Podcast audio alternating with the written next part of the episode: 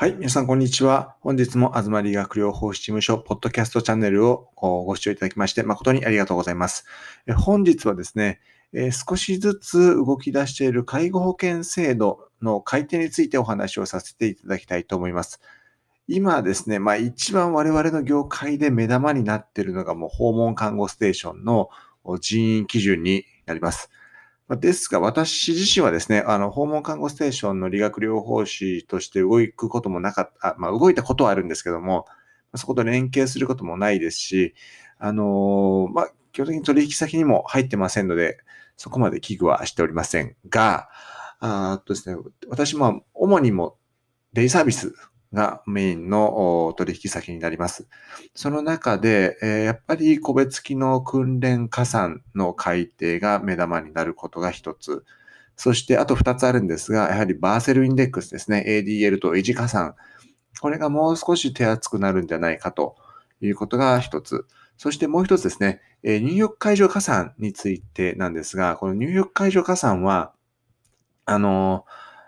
前からですね、少しずつ現場では出てきたんですけども、同じ入浴するにしても、全解除で、えー、介護士さんがあ解除するっていうパターンと、ある程度できる方、見守り程度でできるかですね、はい、取ってくださいねと言って、時々顔を出す程度で入浴できる方と、まあ、同率で50単位だったんですね。これが少しずつ変わってきて、やはり自分でできる人は自分でできるように、特に自分、自宅でお風呂に入れるですね。そういう形で自立支援を促すようなサポートをしていこうというふうになっています。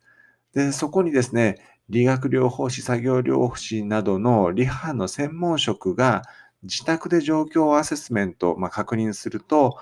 プラスアルファの加算の改定になるというふうなことにはなってるんですが、実際にこの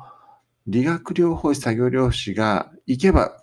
えー、プラスアルファの加算になるという状況のところで、どこに所属している理学療法士、作業療法士が可能なのかということが大事になるんですね。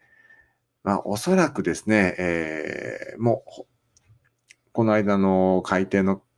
時もあったように、連携加算ですね。えー、医療体制連携加算だったかな。ちょっと詳しい内容忘れてしまいましたけども、その場合はですね、200床以下の病院で理科がある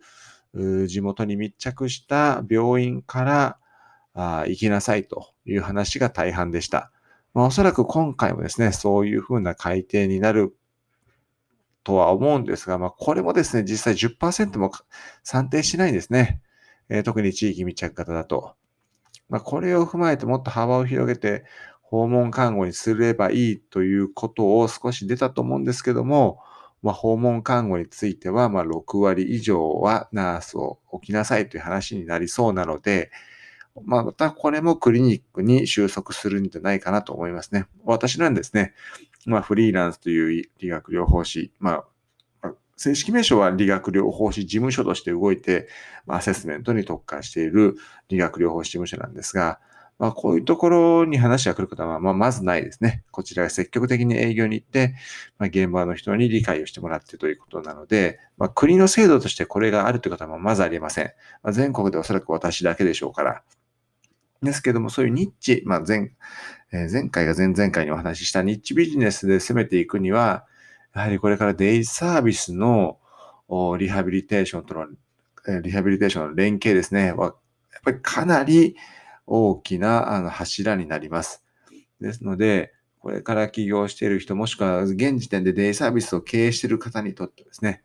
えー、っと、私のような理学療法士のニーズは絶対高まります。